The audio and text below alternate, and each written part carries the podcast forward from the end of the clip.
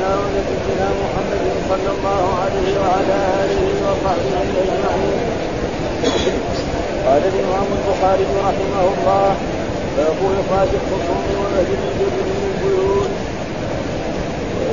من البيوت بعد المعرفة. وقد أخرج عمر وقته في بكر حين ناحت. قال حدثنا إسماعيل قال حدثني مالك عن الإسناد عن الأعرج عن أبي هريرة رضي الله عنه أن رسول الله صلى الله عليه وسلم قال: والذي نفسي بيده لقد أمنت أن أمر بحطب مستقر ثم أمر بالصلاة فيؤذن لها ثم أمر رجلا فيؤم الناس ثم أخالف إلى رجال فأحرق عليهم بيوتهم. والذي نفسي بيده لو يعلم أحدهم أنه يجد عرقا سليما أو مرماتين حسنتين لشهيد العشاء. قال محمد بن يوسف قال محمد بن سليمان قال أبو عبد الله: مرماتا بين وجه الشاة من البحر بين الإنساس وفي قاتل منه محفوظة. فأبنه الإيمان يمنع المؤمنين وأهل المعصية من الكلام معهم والزيارة ونحوه. قال حدثنا يحيى بن بكير قال حدثنا الليث عن عقيل عن ابن شهاب عن عبد الرحمن بن عبد الله بن كعب بن مالك أن عبد الله بن كعب بن مالك وكان قائد كعب بن زميل حين عمل. قال: سمعت كعب بن مالك قال: لما تخلف عن رسول الله صلى الله عليه وسلم في غزوة تبوك فذكر حديثه ونهى رسول الله صلى الله عليه وسلم المسلمين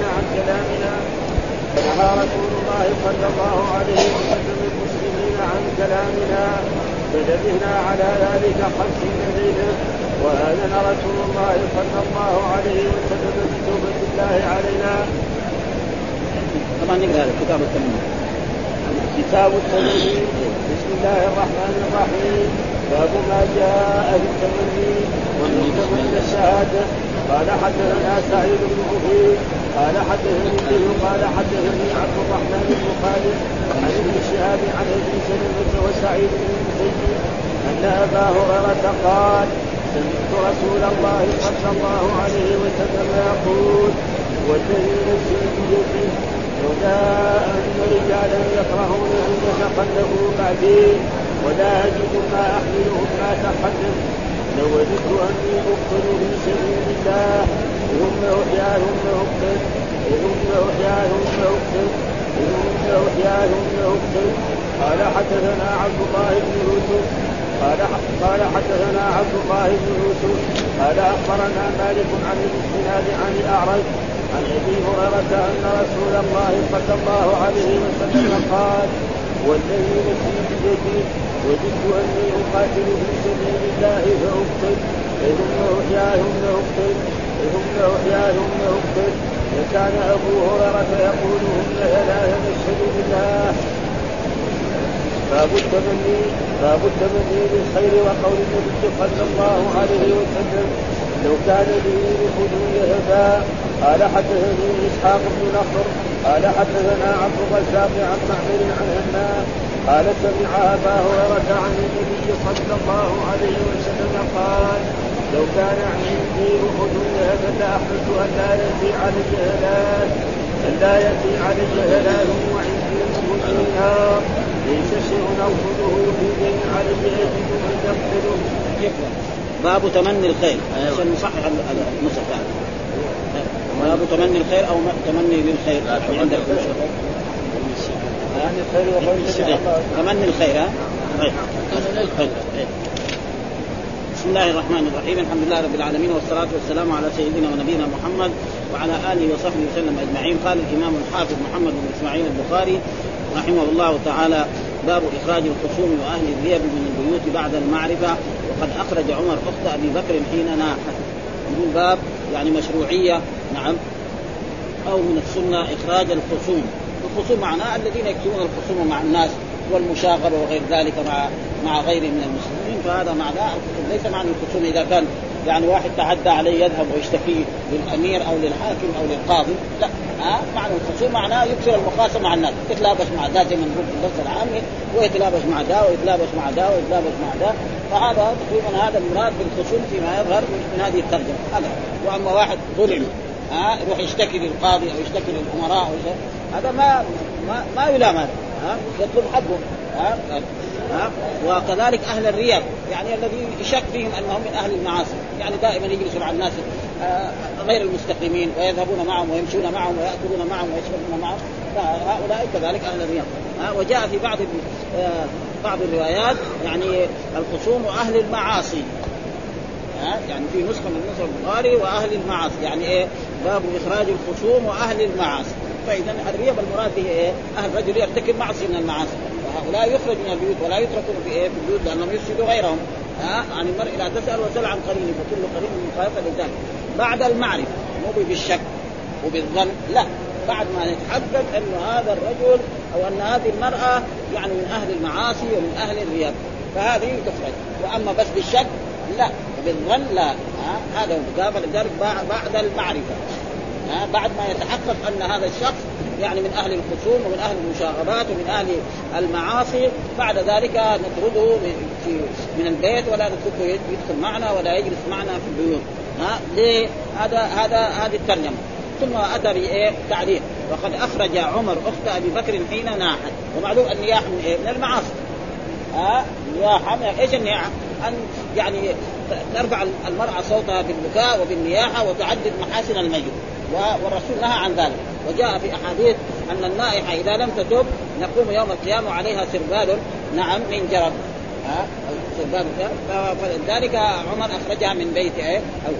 الظاهر أن أخت أبي بكر الصديق، لأنه ما تعرض، وفي الغالب إنه بدار قال أبي بكر ما قال هذا، فالظاهر أن أخت أبي بكر الصديق. وهذه الأحاديث تقدمت أول.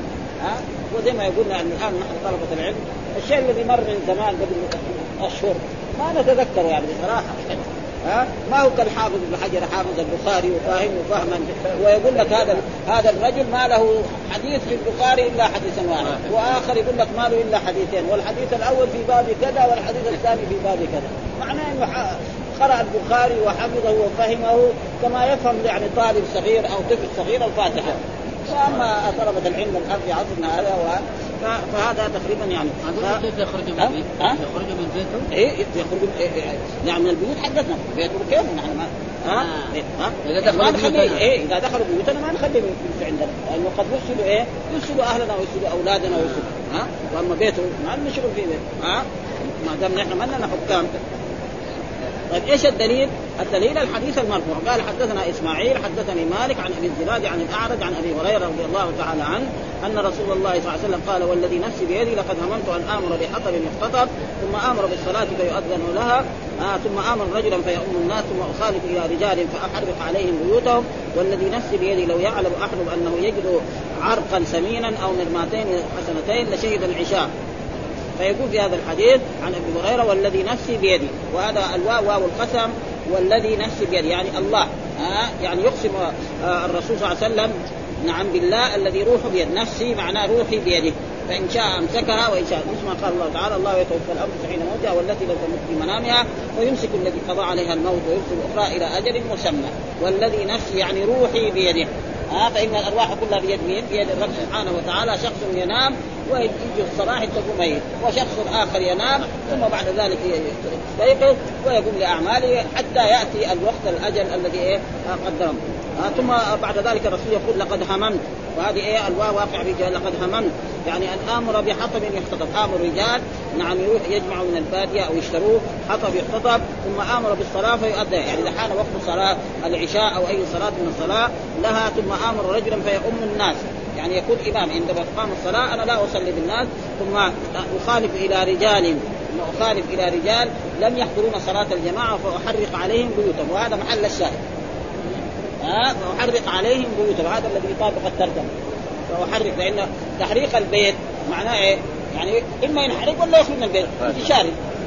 هذا محل الذي يطابق الترجمة. وهذا من أهل المعاصي رجل يترك صلاة الجماعة، ولذلك مثل صلاة الجماعة يعني حصل خلاف بين الأئمة الأربعة ما حكم صلاة الجماعة، اختار خلاف ذلك. منهم من يرى انها فرض كفايه كالامام الشافعي رحمه الله، يقول فرض كفايه، فاذا قام بها البعض سقط عنه. اذا كان كذا ما ينزل الرسول يحرك بيوته، قالوا الرسول قام بها فرض الكفايه عنه. اذا جاءت جنازه وصلى عليها 10 أنفاس والباقي لازم يصلوا، لكن بيفوتهم خير كثير، لان صلاه الجنازه هذه يقول يعني الواحد اذا صلى على الجنازه يعود بقيراط مثل جبل احد، واذا مشى معها حتى تصير قيراطين. الناس بيضيعوا قراريط كثير، لو في 5 ريال ولا 10 ريال ولا 100 ريال أو 1000 ريال يصل، لأن هي ما تقريبا يعني هي كل ما تستغرق 5 دقائق. 100 ريال ما تستغرق 5، فيجوز غير كثير. فكونها فرض كفاية يعني الأدلة ما تدل. كذلك مثلا أنها فرض عين كمان يعني فيها جعلت الأرض مسجدا وطهورا، وعلى كل حال واجبة. مثلا بعضهم يرى أنها سنة مؤكدة كالمالكية، يرى أنها سنة مؤكدة والأدلة يعني على هذا. ومما يدل على أنها يعني أنها فاضلة جاء في أحاديث صلاة الجماعة تفضل على صلاة المنفرد ب27 درجة، وفي رواية ب25. إذن صلاة المنفرد معنى إيه؟ فاضلة. هذا هو معنى. لما نقول محمد مثلا أعلم من خالد، خالد معنى إيه؟ عنده علم، لكن هذاك أحسن منه. ولذلك مسألة فرعية. وعلى كل حال يعني زي الإمام أحمد يرى أنها واجبة. ولما نيجي نطبق على الصحابة رضوان الله تعالى عليهم، يقول الصحابي أنه لا يتكلم عن صلاة الجماعة إلا منافق معروف المذاق. فإذا لو طبقنا هذا على المسلمين في عصرنا هذا، كثير من المسلمين في المنافق ما ولا يحضروا، يمكن أسبوع ما يجيب المسجد ولا أسبوعين ولا شهر. فلأجل ذلك هذا محل الشاهد. قال فأحرق عليهم بيوت، ومعلوم أن الرسول أراد يحرق البيوت لكن ما فعل، فهم الرسول بذلك يدل على أنه إيه؟ أن هذا إيه؟ يعني معصية، وأنه يعني يستحق هذا العقاب. لكن ليش الرسول ترك حرقات؟ لأنه لو حرق البيوت تنحرق المرأة وينحرق الإيه؟ الأساس الذي في البيت. طيب إيه ذنبه هذا؟ ما له ذنب. المرأة مو لازم تروح الجماعة، والمتاع التي المقيم بالصلاة الشخص الجاهل، المقيم بالصلاة المقيم بالصلاة ما قلت الجاهل في جماعة يسمى مقيم للصلاة، يعني يعني يقيم للصلاة كيف؟ يعني اللي بيأدي صلاة في جماعة ولا يكون مصلي هو المقيم. الله مدح المقيمين دائما، ما مدح المصلين. كل القرآن يعني كل المال. والإقامة معناه أداء الصلاة بشروطها وأركانها، يعني مثل ما كانت على عهد الرسول. هذا فلذلك المسلمين الآن فيهم قصور يعني، وفي ناس ما شاء الله ربنا موفقهم. ولذلك الصحابي يقول رأيتنا لا يتخلى عن صلاة الجماعة إلا منافق معروف إيه؟ نفاق.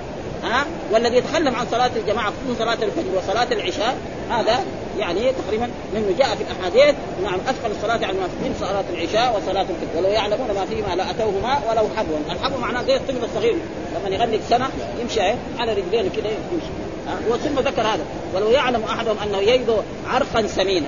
عرقا سمينا معنى لحم يعني تحته عظم. ومعلومة الرسول دائما يخاطب الناس بالأسلوب العربي، مع عربي يعرف اللحم ويعرف إيه ثمرة اللحم ومكانة اللحم يعني بالنسبة له تمام. فلذلك يعني لو عرف أنه مثلا إذا جاء المسجد هذا وصلى جماعة قدم له صحن فيه إيه يعني فخذة من اللحم البري مثلا، ما يتخلف عن صلاة الجماعة، أو يعطي مبلغ من المال. هذا واحد حسنتين أو مرماتين حسنتين معناه يكون من الظرف الشاء يعني تقريبا من فوق يعني تقريبا ألف. وهذا شيء معروف يعني نزيد ألذ اللحم يعني عند العرب. والرسول دائما يخاطب الناس بالأسلوب، ما قال لهم مثلا يعني تقريبا مثلا رجل أوروبي إيش عنده البطاطس لذيذ يعني ويحب يعني السلطة لا أبدا أوروبا أبدا. يقولوا مرة من المرات شخص يعني كان راح إلى بلاد ما فيها بطاطس، ومرة في شارع من الشوارع وشم رائحة البطاطس وظف شيء مهم هذا بالنسبة له يعني من أوروبا. وإن كان دحين البطاطس أصبح يعني صندوق قد كده كله ب5 ريال رخيص وطيب هو يعني مفيد يعني في ايه في فيتامينات وفي كل شيء. فالرسول يخاف الناس والذي نفسه لو يعلم احد انه يجي. فمحل الشاهد الذي طالب ان الرسول لقد هم ان يفعل هذا ولا يهم الا بالشيء الذي يجوز ويشرع. فهذا دليل على ان الذي يعني اهل الرياب واهل المعاصي يعني يخرج من البيوت، لكن بعد ايه بعد المعرفه. اما بالشك وبالظن لا، فالانسان لازم يحسن الظن بالمسلمين دائما ولا يشك فيهم. لشهد العشاء. وجاء في احاديث اثقل الصلاه على المنافقين صلاه العشاء وصلاه، لان صلاه العشاء ما في انوار في عهد رسول الله صلى الله عليه وسلم، ما في انوار. نعم، وكذلك صلاه الفجر نائم ما يقدر يقوم، اما الظهر والعصر.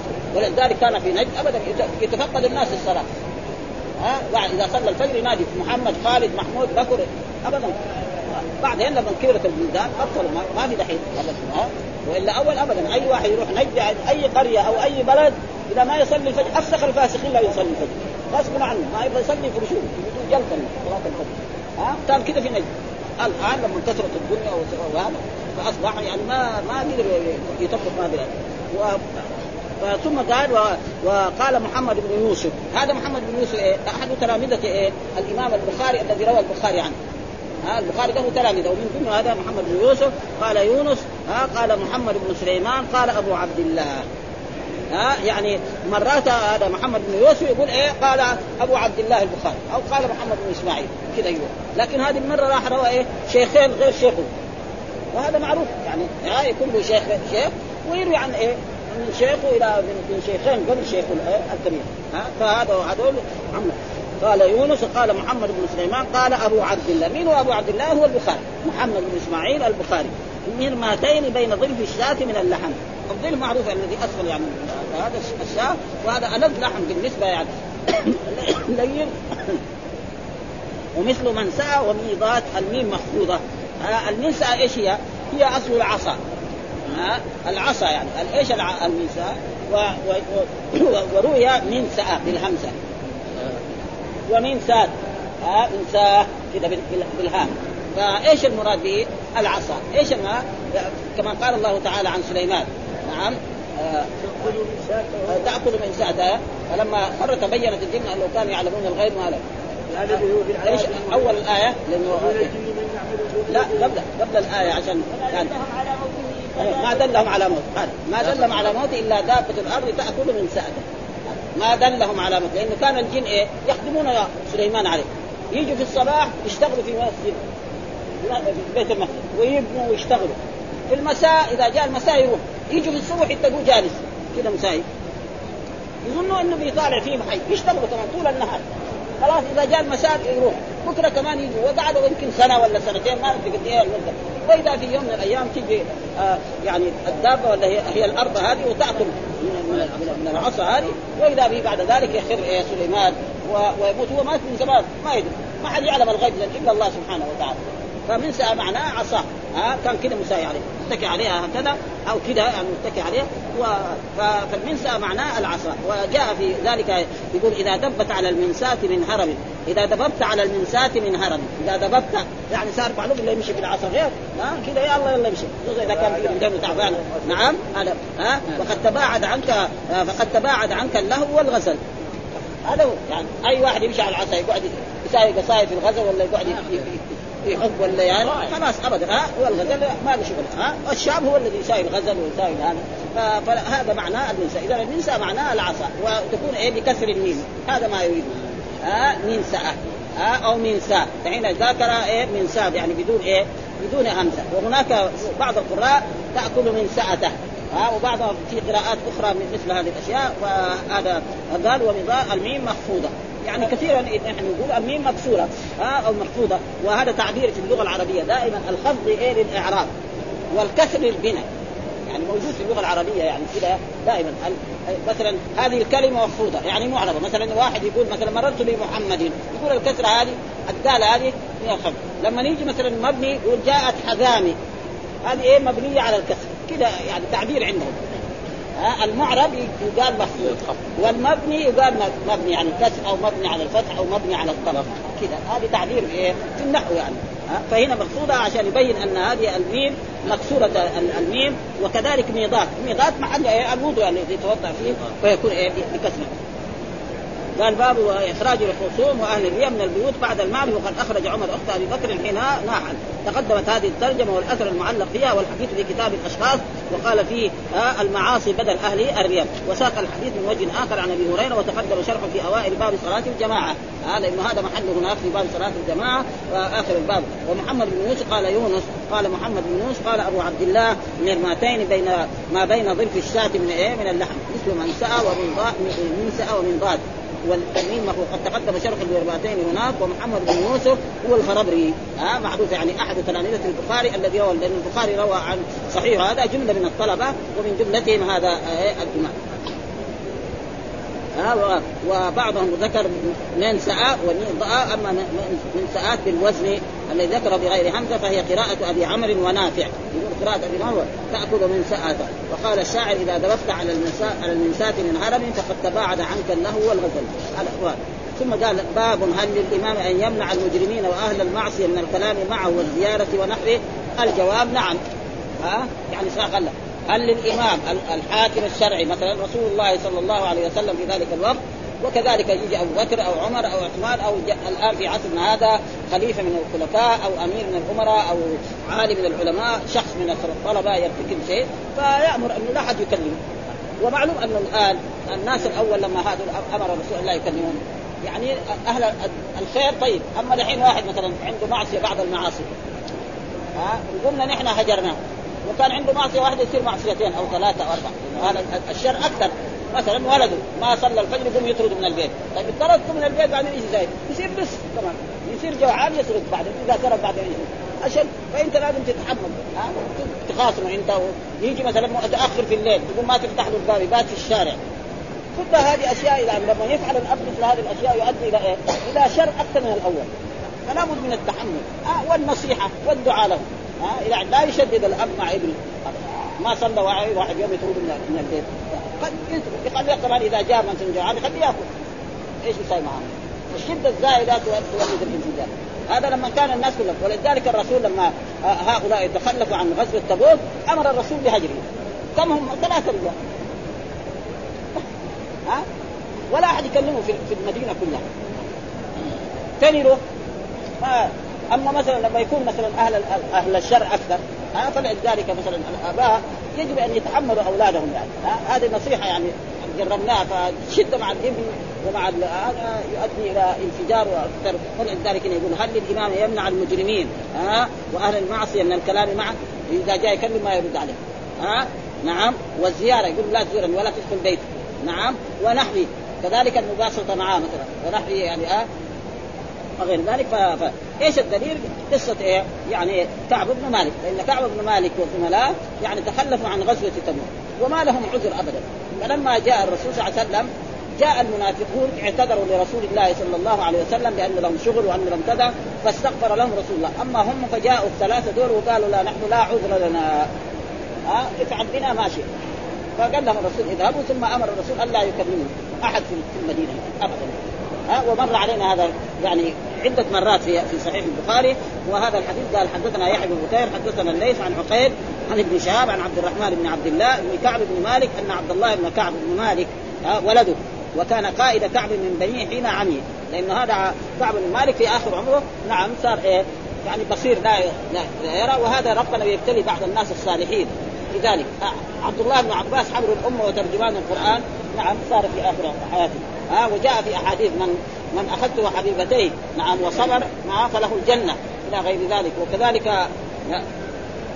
يعني غير ذلك حين عمي وقد سمعت كعب بن مالك يقول لما تخلف عن رسول الله في غزوة غزوة تبوك كانت في العام 9 من هجرته صلى الله عليه وسلم وكانت في أيام الحر الشديد. ومعلوم السفر من المدينة إلى تبوك في أيام الحر ما هو شيء سهل ثم في أيام الصيف. هنا في أيام الصيف مثلا ما كان فيه مكيفات لكن فيه الإنسان يجد إيه عنده غرفة زوجته ترش الغرفة هذه كما كان هنا في المدينة قبل 30 سنة قبل 40 سنة نعم يرش هذا يمكن أحسن من المكيفات نعم يرشها بالموية يجي الإنسان ينام بعد الظهر إلى العصر يعني أبدا يجد راحة فيها. فيجي يخرج من هنا إلى تبوك. فتخلفوا هؤلاء كم هم 3 هو كعب بن مالك وهلال بن أمية قرارة بن الربيع هذول الثلاث هذول تخلفوا ما لهم عذر أبدا. ولما جاء الرسول ما اعتذر ما قال حتى بعضهم لام كان ليه ما تعتذر ذو عذر لا حتى أراد قال لا أبدا. ثم أمر الرسول أن لا يكلمهم أحد فكان يخرج في المسجد يصلي ويوقف على الرسول السلام عليكم، ما يشوف الرسول تحركت شفته، فذلك يعني يجي يصلي جنب الرسول صلى الله عليه وسلم. ها فإذا يعني طالع في الرسول يخرج ما يطالع فيه، وقعد مدة 40 يوم. ثم بعد 40 يوم أمر الرسول أن كل واحد منهم لا يقبل زوجة، لا يقرب زوجة. صار كم؟ بعد 50 يوم أنزل الله تعالى هذه الآيات التي في سورة التوبة: وعلى الثلاثة الذين خلفوا حتى إذا ضاقت عليهم الأرض بما رحبت وضاقت عليهم أنفسهم وظنوا أن لا ملجأ من الله إلا إليه ثم تاب عليهم ليتوبوا إن الله هو التواب الرحيم. يعني مثال ذلك مثلا رجل الآن مثلا محافظ، يعني عشان نقرب هذا المعنى لبعض شبابنا طلاب العلم، رجل شاب يحافظ على الصلاة ويجي في المسجد ويصلي ويجلس، يقول لكن يحلق لحيته، يقول له أبدا إذا تحلق لحيتك لا تجالس، خليه يجي يشفيه، بعدين يبطل هو شوية شوية، واحد مثلا يقصص من لحيته، مثلا يدخن طبعا سرا ما عندي شك من عام مرة واحد، لأنه إذا شدنا ما بمريش يدخن بعدين يجرب طبعا بصص دراجة، فأكون فيها حكمة يعني، ما يعني لا نشدد مرة، التشديد مع الأبناء يؤدي إلى هذا، فيجي يترك ولده يقول إذا ما تصلي معنا الفجر أنا أتركك. طيب طلبوا فيه بعدين، وكان في المدينة مرات يصلي ومرات ما يصلي، يروح مثلا إلى المنطقة الشرقية، إذا راح إلى المنطقة الشرقية إيش بيساي؟ إيش بدري عنه؟ خرج من المدينة هنا ويكون ما عنده فلوس، يروح مع ناس مجرمين يزداد إجراما على إجرام. فيجب على الآباء أن يتحملوا أولادهم. يعني هذه نصيحة يعني أنا أقولها، لا يشدد مع ولدي ولا مع بنتي ولا مع هذا، وإذا حصل منه بعض الشيء يعني يقبل على علاجه هذه. واما التشديد الزائد فالتشديد يولد الانفجار، لما يقولوا المتخاذل يسب السلطان ابدا، اذا سب السلطان. ولذلك بعض الناس لما يكون معاهم عمليه تعبانه يسب الحاكم ولا يقول بشيء، فلذلك يقول سمعت كعب يقول نهى رسول الله على المسلمين فلبسنا على ذلك 50 ليله ما احد يكلمه، حتى انه ذهب الى ابي طلحه دق الماء يفتح. نعم يعني ارتفع على الجدار ودخل عليه وجاء وقال له السلام عليكم، قريبه ما قال له عليكم السلام، قال له تشهد أني أؤمن بالله، برضو ما يجاوب، افتح لي الباب ما يفتح، ورجع وتصور الجدار ورجع. ثم يجي له خطاب من إيه؟ من غسان: إذا كنت أنت في إهانة تعال عندنا نحن نكرمك ونخلق. أخذ الكتاب ومزقه وحطه في التنور. هذا يبغى له إيه؟ صبر ولا لا؟ لو ما صبر إذا الواحد من الحكام يقول له تعال عندنا يقول له خلاص خلينا نروح له. وقد حصل لجبلة بن الأيهم. جبلة بن الأيهم كان يطوف بالبيت الحرام في مكة، وداسه رجل عادي وهو أمير، فصدعه كف، اشتكى لعمر بن الخطاب رضي الله تعالى عنه. إيش هذا؟ قال أنا أمير وهذا رجل من رجال الشارع، كيف رجل الشارع يدوس على الأمير؟ قال له لا، لازم هذا رجل شارعي أديك كف كما ضربته. قال له طيب أفكر أنا إلى الغد. فكر إلى الغد، سافر ورجع وارتد عن الإسلام. لو أكل 50 كف خير له من إيه؟ ارتد عن الإسلام عشان إيه؟ عشان عمر ما يعرف كلام لا يقول الحق، ولذلك يجب إيه؟ أن المسألة تكون إيه؟ يا شيء من الوقت. ثم ذكر كتاب التمني، وقلنا كتاب غير بمرة يعني مصدر، والمراد به اسم المفعول. يعني هذا مكتوب تجمع فيه الأحاديث الواردة في التمني. إيش التمني؟ التمني قال إرادة تتعلق بالمستقبل، يعني التمني إرادة تتعلق بالمستقبل، فإن كانت في خير من غير أن تتعلق بحسد فهي مطلوبة. يعني جاء في الحديث: لا حسد إلا في 2، رجل آتاه الله علما فهو ينفقه آناء الليل ورجل أعطاه الله مالا فهو فسلطه على هلكته. رجل مثلا يشوف رجل غني يتصدق عنه يحب أن يكون مثله، رجل يشوف عالم يحب أن يكون مثله، هذا طيب، هذا تمني. وفي فرق بين التمني وبين الرجاء.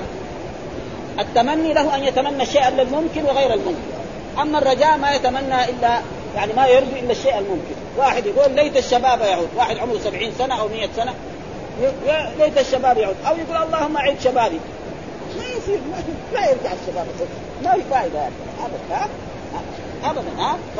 فهذا فرق بين التمني. أما الرجاء واحد فقير ما عنده ولا ريال يقول يا رب أعطيني قنطارة من الذهب، يمكن ربنا يعطيني قنطارة من الذهب. لا هذا رجاء، هذا رجاء. واحد ما عنده ولا ريال يقول يا ربي أسألك قنطارا من الذهب، مش واحد جنيه، قنطار. ممكن هذا ربنا يعطيه قنطارا من الذهب، ما هو بعيد أبدا. كم ناس كانوا فقراء ما عندهم شيء. ففي فرق بين التمني وبين الرجاء، ولذلك قال وإلا فهي مذمومة. هذا معنى التمني إرادة تتعلق بالمستقبل، دائما يتمنى الشيء مو شيء الماضي، بالمستقبل. وإن كانت في خير من غير أن تتعلق بحسن فهي مطلوبة، وإلا فهي مذمومة. فهذا معنى كتاب التمني. ومن ذلك واحد يقول ليت الشباب يعود يوما. يمكن يعود الشباب؟ ما يعود أبدا. وإلا فكتابة بسم الله الرحمن الرحيم، وهذا كأنه كل كتاب مستقل. وهذه يعني الكتب العلمية القديمة كل كتاب له بسم الله الرحمن الرحيم، بكل يعني كل الانتباه لا يبدأ فيه بسم الله وهو أبتر. وكان من هدي رسول الله صلى الله عليه وسلم لما يكتب الكتب يكتب بسم الله الرحمن الرحيم، والقرآن إنه من سليمان وإنه بسم الله الرحمن الرحيم الله. وكان رسول ذلك يكتب من محمد عبد الله ورسوله إلى كسرى إلى هذا إلى غير ذلك. وهذا ثم قال باب ما جاء في التمني ومن تمنى الشهادة. يعني إذا الإنسان لازم يتمنى الشيء الذي فيه خير.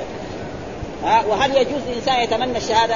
مع أنه جاء في أحاديث لا يتمنى يمنى أحد الموت لضر نزل به. فإذا إذا التمني في الخير جائز، يعني يتمنى الأشياء. واحد يقول لو يتمنى الشيء الذي يمكن فيه خير وفيه بركة وفيه فائدة دينية أو دنيوية ما في بأس. ودليل على ذلك أن الرسول صلى الله عليه وسلم تمنى لو يعني جاهد في سبيل الله فقتل ثم أحيى فقتل ثم فقتل 3 مرات.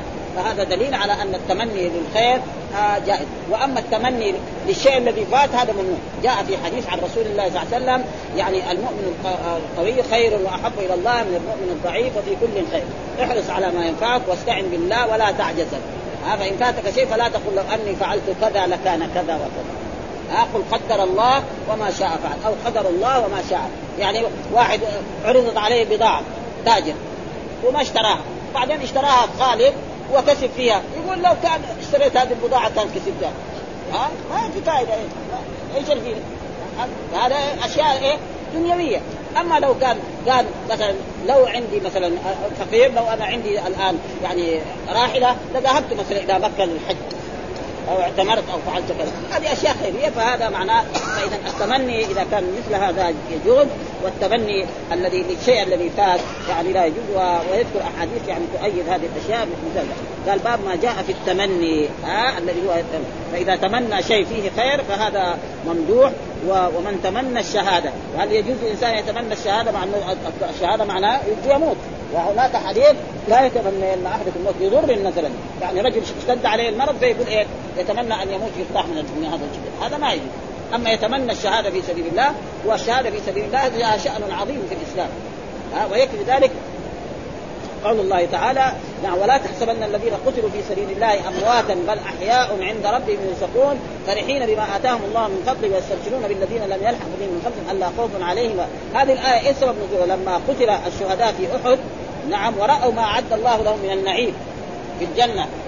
قالوا يا ربنا إحينا وردنا إلى الدنيا حتى نقاتل في سبيلك كما مرة ثانية، لأن هذا شيء عظيم. يعني أخبرهم الله أنه لا يمكن الموت مرة واحدة، كل واحد يموت مرة واحدة ما يموت مرتين أبدا. فقال إذا أخبر إخواننا عن الشهادة. فأنزل الله ولا تحسبن الذين قتلوا في سبيل الله أمواتا بل أحياء عند ربهم. أحياء يعني عند ربهم فرحين.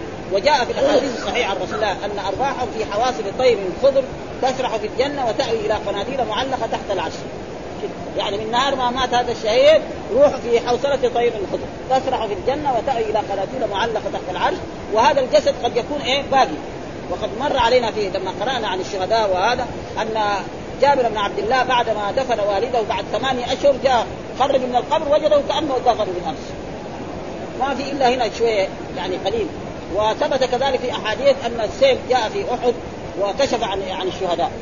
وثبت كذلك في الموطأ مر علينا كذلك سابقا أن الشهداء يعني كشف عنهم بعد 30 سنة أو 36 سنة وجدوا كأنهم طفلوا بالأمس. وجاء في حديث أن الأرض لا تأكل أجساد الأنبياء.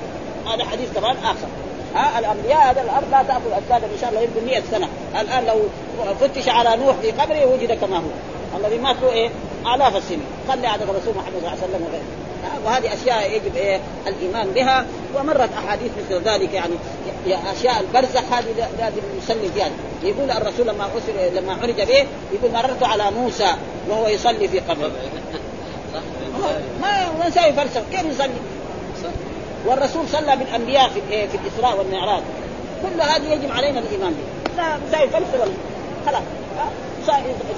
يصلي بينا. والرسول يقول يصلي. إيش معنى الصلاة؟ الصلاة هذه اللي نعرفها إن فيها ركوع وسجود. الصلاة اللغوية الرسول دائما يخاطبنا بإيه؟ بالعرف الشرعي لا بالعرف اللغوي. إيه في مرات يجي بعد بالعرف اللغوي. إيش معنى الصلاة أصله في اللغة؟ الدعاء. وصلي عليهم إن صلاتك. إيش معنى؟ يقول هنا واحد يقول وأقيموا الصلاة. إيش معنى؟ هي أفعال مفتتحة بالتكبير مختتمة بالتسليم. هذا معناه يعني تقريبا. فيقول هنا عن هذا الحديث حدثنا سعيد بن جبير حدثنا ليث حدثنا عبد الرحمن بن خالد بن شهاب عن ابن شهاب عن أبي سلمة وسعيد بن المسيب هذول من أئمة التابعين أن أبا هريرة قال سمعت يقول والذي نفسي بيده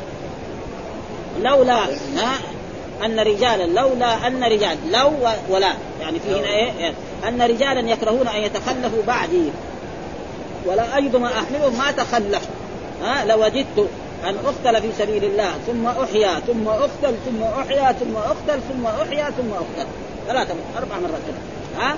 فيقول لوجدت. ومعنى الود إيه؟ معنى المحبة.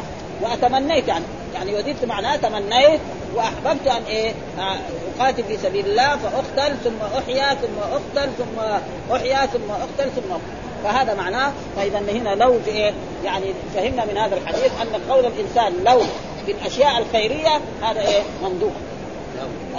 وأما في الأشياء الدنيوية التي فاتت عليها هذا ممنوع. ولذلك عشان ما يكون في الأحاديث يعني تخالف. هذاك حديث يقول له يعني فإذا فاتك شيء فلا تقول لو أني فعلت كذا وكان كذا وكذا. ما في كذا. فات.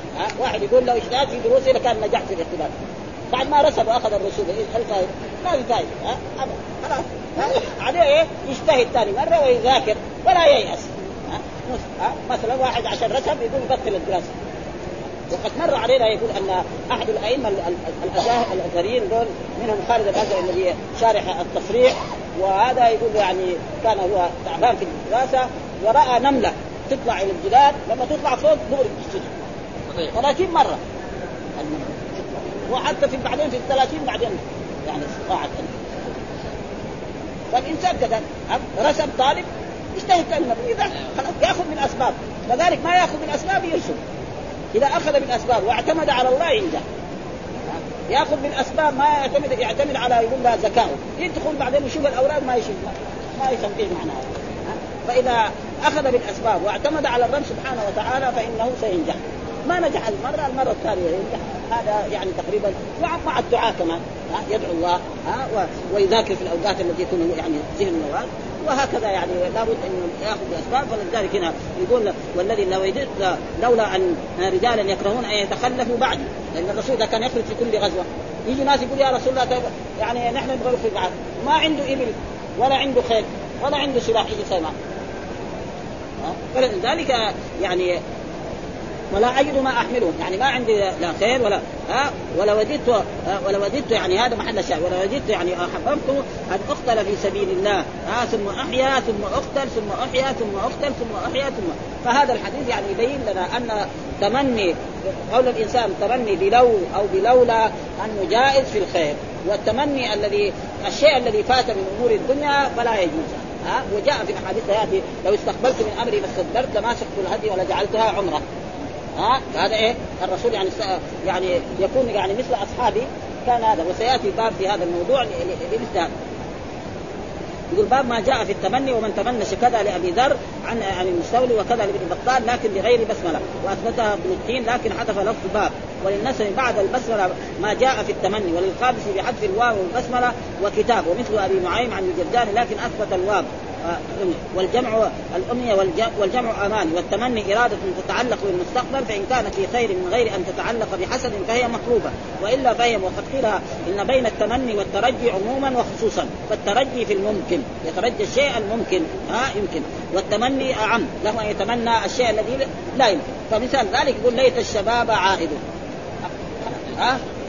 ما يعود الشباب.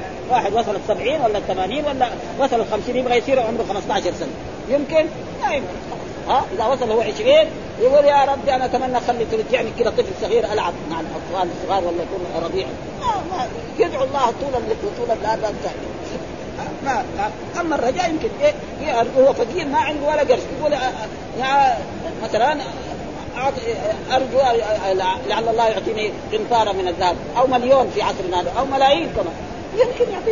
الناس كانوا ما عندهم ولا ريال، عندهم ملايين دحين موجود يعني نعرفهم في العالم هذا موجود الآن. ما عنده ولا شيء فقير يعني أبدا، كان يمشي حفيات الآن يتحدث بالملايين يعني مش يعني لو سألته مالك كم ما يدري. هذا هو الرجاء، ليه؟ لأنه اشتغل بالأسباب وربنا أعطاه وأكرم عليه أن يتقي الله ويؤدي حق الله في ذلك. ما فيها ما لا يمكن حصوله. وعبر بعض بطلب ما لا يمكن. قال الراغب وقد يتضمن التمني معنى الود لأنه يتمنى حصول ما هو. قوله عبد الرحمن هو ابن خالد بن مسافر الفهمي البصري، ونصف السنة المصريون ونصفه المدنيون الذي في أسفل دول من أبي هريرة وسلمة وسعيد بن المسيب هذول، والأولين دولاك هذولاك مصريين. هذا معنى يعني سعيد بن عفير والليث هذول مصريين، والثانيين سلمة وسعيد بن المسيب وأبو هريرة هذول مدنيين. وهذا كله إيه؟ يعني علم في إيه كلهم تابعين هذول التابعين سلمة وسعيد بن المسيب وولدت من الإرادة وهي إرادة وقوع الشيء على وجه مخصوص ويراد. يقال الراغب الولد محبة الشيء وتمني حصوله. فمن الأول قل أسألكم عليه أجرا إلا المودة في القربى. الرسول يعني لما يعلم الناس الخير وعلمنا وأرشدنا يريد مننا نعطيه رواتب عشاء إن إيه يعني إيه يعني ود أقاربي يعني أكرموا أهل بيتي وأحسنوا إليهم، هذا الذي يريده الرسول صلى الله عليه وسلم. أما مثلا الموظفين إذا ما أعطي راتب ما يشتغل يبطل من الوظيفة يدور له وظيفة أخرى. ومن الثاني الذي ودت طائفة من أهل الكتاب لو يردون، وهذا إيه النوع الثاني الذي هو يعني هذا يعني وددت من الوداد وهي إرادة وقوع الشيء على وجه مخصوص يراد. وقال الرأي يريد محبة الشيء وتمني حصول. فمن الأول هذا، ومن الثاني أن الكفار يحبوا أن المؤمنين يصيروا كفار حتى يصير معهم في إيه في جانب. ثم باب تمني الخير وقول النبي صلى الله عليه وسلم لو كان لي أحد ذهبا.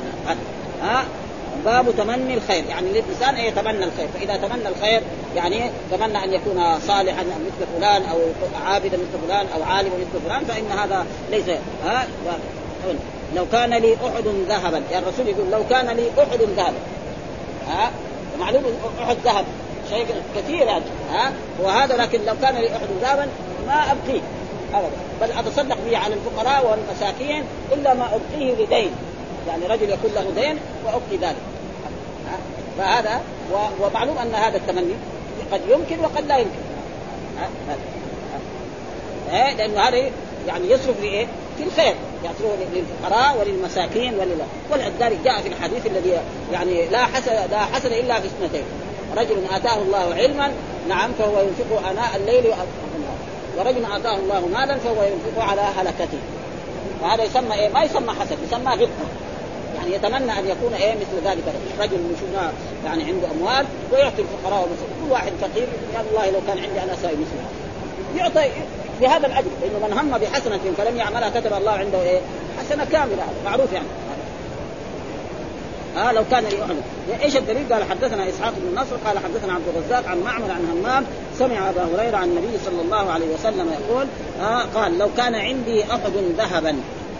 الرسول يقول لو كان عندي أحد يعني إيه في المستقبل ذهبا لأحببت يعني لتمنيت أن لا يأتي علي 3 يعني 3 ليال بس وعندي منه دينار، يعني لا يأتي علي 3 ليال إلا وقد تصدقت بهذا المال كله إلا يكون واحد شخص له دين، فهذاك بدي إيه أخرج من هذا الدين وأتركه لإيه لصاحب الدين هذا. هذه لو كان يحدث اسمه لخبر بعد لو لو كان كان هذا عامل أحد هو الاسم كان وعندي هذا هو إيه خبر كان.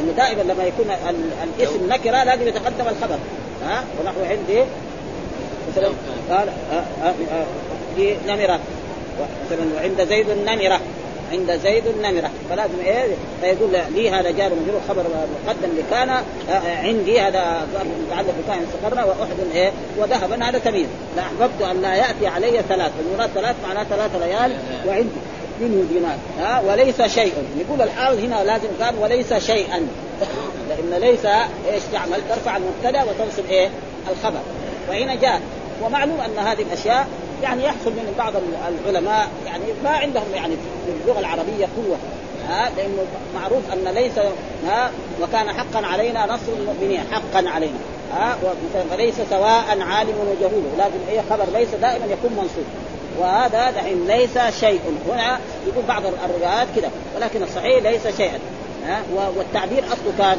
لا أحببت أن لا يأتي علي 3 نعم وعندي دينار أرصده في دين علي أجد من يقبله بعدين ليس شيء أرصده يعني يكون هذا يعني متأخر هذه الترجمة عمنا التي قبلها لأن تمني الشهادة في سبيل الله تعالى من جملة الخير وأشار بذلك إلى أن التمني المطلوب لا ينحصر في طلب الشهادة هذا فائده هناك في الشهادة هنا كذلك والرسول يقول لو أن عندي يعني أحد ذهبا لا تمنيت أن يكون عندي مثل أحد ذهبا وأنفقه في سبيل الله وأعطي الفقراء والمساكين يعني ليس معناه بس يتمنى الشهادة ها وجاء في أحاديث برضو سيأتي بها أنه لا يتمنى أن أحد الموت يضر نزل به فإن كان لابد يعني قد يقول أحيني ما كانت الحياة خيرا لي وأمتني ما كانت الممات خيرا لي ولا يجوز له أن يقول مثل هذه الأشياء ويقول هذه الترجمة أعم من قبلها لأن تمني الشهادة في سبيل الله من جملة الخير وأشار بذلك إلى أن التمني المطلوب لا ينحصر في طلب الشهادة وقول لو كان لي